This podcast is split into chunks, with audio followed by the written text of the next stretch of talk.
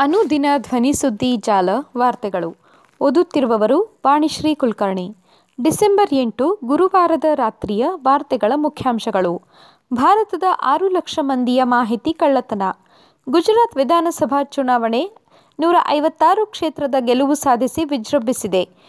ಸಾಹಿತಿ Krishnappa G doctor C N Manjunath, S Shadakshari ಅವರಿಗೆ ನಾಡೋಜ ಗೌರವ.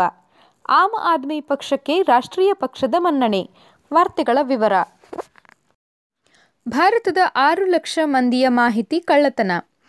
ಜಾಗತಿಕವಾಗಿ ಒಟ್ಟು ಐವತ್ತು ಲಕ್ಷ ಜನರಿಗೆ ಸಂಬಂಧಿಸಿದ ದತ್ತಾಂಶಗಳನ್ನು ಕದಿಯಲಾಗಿದೆ. ಭಾರತದ ಆರು ಲಕ್ಷ ಮಂದಿಯ ದತ್ತಾಂಶಗಳನ್ನು ಕೂಡ ಕದಿಯಲಾಗಿದೆ. ಪ್ರತಿ ವ್ಯಕ್ತಿಯ ದತ್ತಾಂಶವನ್ನು ಸರಾಸರಿ ರೂಪಾಯಿ ನಾಲ್ಕುನೂರ ತೊಂಬತ್ತರಂತೆ ಮಾರಾಟ ಮಾಡಲಾಗಿದೆ ಎಂದು ವಿಪಿಎನ್ ಸೇವೆಗಳನ್ನು ಒದಗಿಸುವ ನಾರ್ಡ್ ವಿಪಿಎನ್ ಕಂಪನಿ ಹೇಳಿದೆ. ಬಳಕೆದಾರರ ಲಾಗಿನ್ ವಿವರ ಕುಕಿ, ಸ್ಕ್ರೀನ್ಶಾಟ್ಗಳು ಮತ್ತು ಇತರ ಡಿಜಿಟಲ್ ಮಾಹಿತಿಗಳನ್ನು ಕಳ್ಳತನ ಮಾಡಲಾಗಿದೆ. ನಂತರ ಅವುಗಳನ್ನು ಮಾರಲಾಗಿದೆ.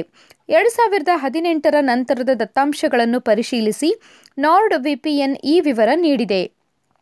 ಗೂಗಲ್, ಮೈಕ್ರೋಸಾಫ್ಟ್ ಹಾಗೂ ಫೇಸ್ಬುಕ್ ಖಾತೆಗಳ ಲಾಗಿನ್ ವಿವರಗಳು ಕೂಡ ಕದ್ದ ದತ್ತಾಂಶಗಳಲ್ಲಿ ಸೇರಿವೆ ಎಂಬುದನ್ನು ನಾರ್ಡ್ ವಿಪಿಎನ್ ಅಧ್ಯಯನವು ಕಂಡುಕೊಂಡಿದೆ.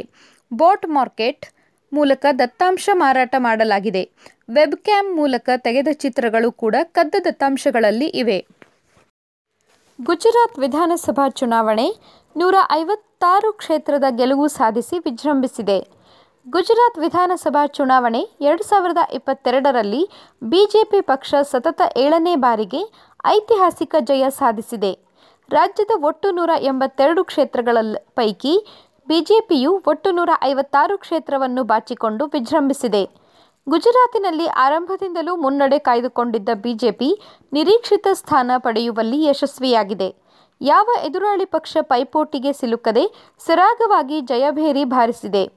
ಗುಜರಾತಿನ ಜನರು ಸತತವಾಗಿ ಬಿಜೆಪಿ ಏಳನೇ ಬಾರಿ ಬಿಜೆಪಿಯ ಐತಿಹಾಸಿಕಕ್ಕೆ ಕಾರಣರಾಗಿದ್ದಾರೆ.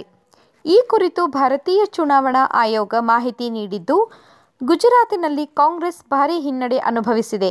ಕೇವಲ ಹದಿನೇಳು ಸ್ಥಾನ ಹೊಂದುವ ಮೂಲಕ ನೆಲಕ್ಕಚ್ಚಿದೆ ಉಳಿದಂತೆ ಗುರುವಾರವಷ್ಟೇ ರಾಷ್ಟ್ರೀಯ ಪಕ್ಷವೆಂದು ಘೋಷಿಸಿಕೊಂಡ ಆಮ್ ಆದ್ಮಿ ಪಕ್ಷ ಐದು ಕ್ಷೇತ್ರಗಳಲ್ಲಿ ಗೆಲುವಿನ ನಗೆ ಬೀರಿದೆ.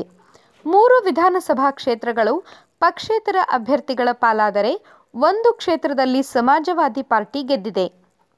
ಇನ್ನು ಹಿಮಾಚಲ ಪ್ರದೇಶದಲ್ಲಿ ಕಾಂಗ್ರೆಸ್ ಸ್ಪಷ್ಟ ಬಹುಮತ ಪಡೆದಿದ್ದು ಸರ್ಕಾರ ರಚಿಸುವ ಉತ್ಸಾಹದಲ್ಲಿದೆ. ತನ್ನ ಶಾಸಕರಿಗೆ ಆಪರೇಷನ್ ಕಮಲದ ಗಾಳ ಹಾಕಬಹುದು ಎಂಬ ಕಾರಣಕ್ಕೆ ಎಲ್ಲ ಶಾಸಕರಿಗೂ ಚಂಡೀಗಢಕ್ಕೆ ತೆರಳುವಂತೆ ಹೈಕಮಾಂಡ್ ಸೂಚನೆ ನೀಡಿದೆ. ಹಿಮಾಚಲ ಪ್ರದೇಶದಲ್ಲಿ ಒಟ್ಟು ಅರವತ್ತೆಂಟು ಸ್ಥಾನಗಳಿಗೆ ಚುನಾವಣೆ ನಡೆದಿತ್ತು. ಅಧಿಕಾರಕ್ಕೆ ಬರಲು ಯಾವುದೇ ಪಕ್ಷಕ್ಕೆ ಮೂವತ್ತೈದು ಸದಸ್ಯ ಬಲದ ಅಗತ್ಯವಿದೆ. ಕಾಂಗ್ರೆಸ್ ನಲವತ್ತು, ಬಿಜೆಪಿ ಇಪ್ಪತ್ತೈದು ಸ್ಥಾನಗಳನ್ನು ಪಡೆದರೆ ಮೂವರು ಪಕ್ಷೇತರರು ಗೆಲುವು ಸಾಧಿಸಿದ್ದಾರೆ. ಆಮ್ ಆದ್ಮಿ ಪಕ್ಷಕ್ಕೆ ರಾಷ್ಟ್ರೀಯ ಪಕ್ಷದ ಮನ್ನಣೆ. ಗುಜರಾತ್ ವಿಧಾನಸಭಾ ಚುನಾವಣೆಯಲ್ಲಿ ಅಮೋಘ ಸಾಧನೆ ತೋರಿರುವ ಆಮ್ ಆದ್ಮಿ ಪಕ್ಷಕ್ಕೆ ರಾಷ್ಟ್ರೀಯ ಪಕ್ಷದ ಮಾನ್ಯತೆ ದೊರೆಯುವುದು ಖಾತರಿಯಾಗಿದೆ. ಇದರೊಂದಿಗೆ ಈ ಸ್ಥಾನಮಾನಕ್ಕೆ ಭಾಜನವಾದ ದೇಶದ ಒಂಬತ್ತನೆಯ ಪಕ್ಷ ಎಂಬ ಹಿರಿಮೆಯನ್ನು ಆಪ್ ತನ್ನದಾಗಿಸಿಕೊಂಡಿದೆ. ತೃಣಮೂಲ ಕಾಂಗ್ರೆಸ್ ಮತ್ತು ಅದರ ಮುಖ್ಯಸ್ಥೆ ಮಮತಾ ಬ್ಯಾನರ್ಜಿ ಬಿಆರ್ಎಸ್ ಮತ್ತು ಅದರ ಮುಖ್ಯಸ್ಥ ಕೆ ಚಂದ್ರಶೇಖರ್ ರಾವ್ ಅವರಂತೆ ಕಾಂಗ್ರೆಸ್ಸೇತರ ವಿರೋಧ ಪಕ್ಷಗಳ ಪ್ರಮುಖ ನಾಯಕ ಎಂಬ ಮನ್ನಣೆ ಗಳಿಸಲು ಎಎಪಿ ವರಿಷ್ಠ ಅರವಿಂದ್ ಕೇಜ್ರಿವಾಲ್ ಅವರಿಗೆ ಇದರಿಂದ ಅನುಕೂಲವಾಗಲಿದೆ. ನಾಲ್ಕು ರಾಜ್ಯಗಳಲ್ಲಿ ರಾಜ್ಯ ಪಕ್ಷದ ಮನ್ನಣೆ ಗಳಿಸುವ ಪಕ್ಷಕ್ಕೆ ರಾಷ್ಟ್ರೀಯ ಪಕ್ಷದ ಸ್ಥಾನಮಾನ ದೊರೆಯಲಿದೆ. ಐದು ಸ್ಥಾನಗಳನ್ನು ಗೆಲ್ಲುವ ಜೊತೆಗೆ ಸರಿಸುಮಾರು ಶೇಕಡ ಹದಿಮೂರರಷ್ಟು ಮತ ಪಡೆದಿರುವ ಎಎಪಿಗೆ ಗುಜರಾತ್ನಲ್ಲಿ ರಾಜ್ಯ ಪಕ್ಷದ ಸ್ಥಾನಮಾನ ದೊರೆಯುವುದು ನಿಶ್ಚಯವಾಗಿದೆ. ಇದರೊಂದಿಗೆ ನಾಲ್ಕು ರಾಜ್ಯಗಳಲ್ಲಿ ಈ ಸ್ಥಾನಮಾನ ಪಡೆದಂತಾಗಲಿದೆ. ದೆಹಲಿ ಹಾಗೂ ಪಂಜಾಬ್ನಲ್ಲಿ ಆಡಳಿತದ ಚುಕ್ಕಾಣೆ ಹಿಡಿದಿರುವ ಈ ಪಕ್ಷ ಗೋವಾದಲ್ಲಿ ಇಬ್ಬರು ಶಾಸಕರನ್ನು ಹೊಂದಿದೆ. ಸದ್ಯ BJP, Congress, Trinamool Congress, NCP, CPI CPI, BSP ಹಾಗೂ ನ್ಯಾಷನಲ್ ಪೀಪಲ್ಸ್ ಪಾರ್ಟಿ ರಾಷ್ಟ್ರೀಯ ಪಕ್ಷದ ಮಾನ್ಯತೆ ಹೊಂದಿವೆ.